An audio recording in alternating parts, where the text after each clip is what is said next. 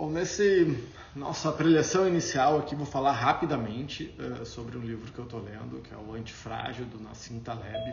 É um livro muito, muito, muito legal, recomendo inclusive, sobre esse conceito que vai para além da, da elasticidade, da resistência elástica, a famosa resiliência, que é um tema aí que todo mundo ah, a gente precisa de resiliência, virou, virou uma dessas palavras aí que viram na moda, que todo mundo fala de resiliência, né? Tem, uh, depois, depois vira uma tirania, né? Daí, propósito vira moda, resiliência vira moda, é, compaixão vira moda, daí essas palavras viram moda e as pessoas param de deixam de se aprofundar e buscar compreender esse conceito.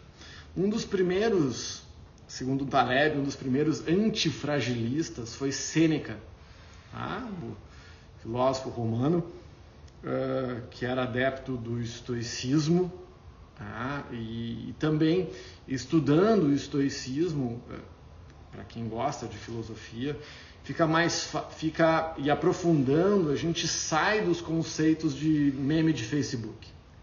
Porque as pessoas, como as pessoas não se aprofundam, elas pegam conceitos superficiais e aplicam como se fosse verdade. E uma das minhas missões como professor é provocá-los e provocá-las suficiente para que você queira sair da espuma. Ah, então, as pessoas que acabam eventualmente me seguindo, os meus alunos, seguem nas redes, elas têm uma coisa em comum. Né? Nós temos em comum que demos uma cansada da superficialidade das coisas. Tá? Cansamos da superficialidade das relações, cansamos da superficialidade das relações pessoais, profissionais, cansamos da superficialidade com, as, com que as coisas são tratadas, a saúde, a saúde emocional, a nossa mente. É, o Clóvis de Barros fala lá naquele vídeo famoso dele sobre ter culhões.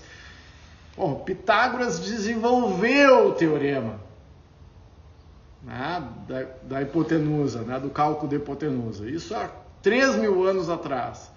Então tirou do nada aquele negócio. Você só tem que ir lá e fazer o cálculo né, do triângulo retângulo. E você faz o que? Erra. A gente não consegue nem uh, se aprofundar em coisas que já foram criadas, que já estão dadas. Né? Vai pegar um Kant, um Nietzsche, vai ler, não vai entender. Por quê? Porque não vai pegar o tempo necessário para compreender aquilo. Né? Tem que pegar, né? quer ler um livro difícil, usar o cérebro, tem que né? perder, perder não, investir uma hora em, dez páginas, uma hora em duas páginas, vai, volta, rever. Senão a gente fica fazendo leitura diagonal, né? E acha que isso vai fazer alguma diferença. Então a leitura, a le, o livro é um exemplo de antifragilidade, porque os livros, apesar do que diz, eles seguem vivos desde as suas criações. Um livro ele pode ser lido e relido, o livro não se perde no tempo. Um livro bom ele segue vivo anos depois. Nós estamos estudando obras que têm mil anos, dois mil anos, três mil anos e seguimos em contato com esse, com esse livro que cada vez que você lê, qual é o conceito básico da antifragilidade? O antifrágil ele se beneficia no caos. E um bom livro, um bom filme é assim, porque você vai ler uma vez e cada vez que você lê um bom livro, ele te traz novos ensinamentos. Cada vez que você se depara com aquele conhecimento, ele te torna mais forte, ele te aprofunda. O conhecimento tem isso. Então, o que estava falando lá da antifragilidade, que é além da robustez. A robustez é fundamental na tríade, tá? Frágil, robusto, antifrágil. Porque tem que ser robusto, tem que ter um mínimo de força, de resiliência, de resistência elástica. A Ju, que é engenheira aí, deve ter, lembra da fórmula de Hooke, né, que é da resistência elástica, que eu falo muito sobre isso, vou repetir novamente, a resistência elástica é a capacidade que um corpo tem de se esticar e descomprimir e voltar à sua forma original. É a mola, o exemplo da mola, clássico. Mas a proposta nossa de, de aprofundamento, de sair da espuma, de sair de, do lugar comum e realmente ter uma vida examinada, uma vida que vale a pena, é que as intempéries da vida, as incertezas, porque a única estabilidade possível é a morte. O que traz estabilidade ah, é a estabilidade é quando tudo termina e há controvérsia. Não é isso. Nós temos que nos tornar robustos o suficiente para ir para a próxima fase, que é que quando eu recebo as pauladas, quando eu chuto uma pedra, quando eu sou pressionado, quando eu sou esticado pelo sistema, que eu evolua, que eu me beneficie do caos. E uma das formas uh, de fazer isso no dia a dia é uh, entrar em contato com pequenas intempéries. Né? Então, é ficar robusto, é calcular com segurança, mas é se colocar à prova. Né? Ficar, toma, correr pequenos riscos e testando, só meditar sobre a né? meditar sobre a finitude, se colocar. Imagina um exercício antifrágil para você ver como a vida é frágil. Eu falei sobre isso na, na lei da negação da morte ontem. É, imagina, você vai para um. Imagina que você pudesse ir para a rua e ver um monte de gente agora. Tá? E aí olha para aquele monte de gente na praça e pensa que daqui a 90 anos provavelmente ninguém mais estará ali. Te dá conta da fragilidade da vida.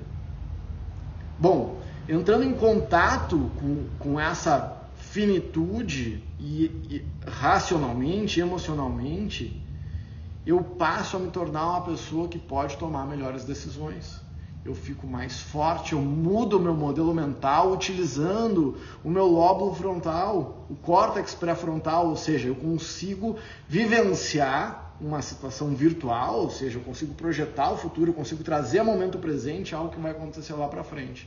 Bom, então o que, que eu estou fazendo? Eu reflito diariamente se, bom, se terminasse hoje, teria valido a pena? Sim ou não? Não é sempre que a gente tem essa sensação. Mas dá uma pensada aí nos últimos 30 dias, no último ano, quais foram os momentos que você sentiu, o professor Pedro Mar falou sobre isso, quais foram os momentos que você realmente sentiu que você estava tão conectado com a sua robustez e com a sua transcendência que você pensou: nossa, se a minha vida terminasse aqui, estava tudo bem. O que que faz? Quais são as coisas que você tem feito ou que você fez no seu dia a dia, na sua vida, nos últimos 30 dias, seis meses? Em que momento que você sentiu tamanha conexão com o momento presente que, ah, isso aqui está tão extraordinário que se terminar, tá tudo bem.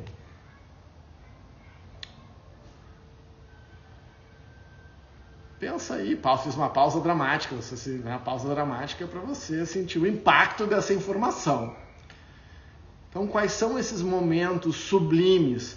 Busque identificar, porque, porque a arte, né, o, o arquétipo da, da vida através da arte, que é a proposta do autoconhecimento, a vida do estado da arte, ela passa por correr esse risco, o risco de ir à frente, independentemente do resultado. Almejar sim o resultado, mas não vincular a felicidade ao resultado financeiro. Não ficar dependente disso, mas celebrar isso quando isso vem.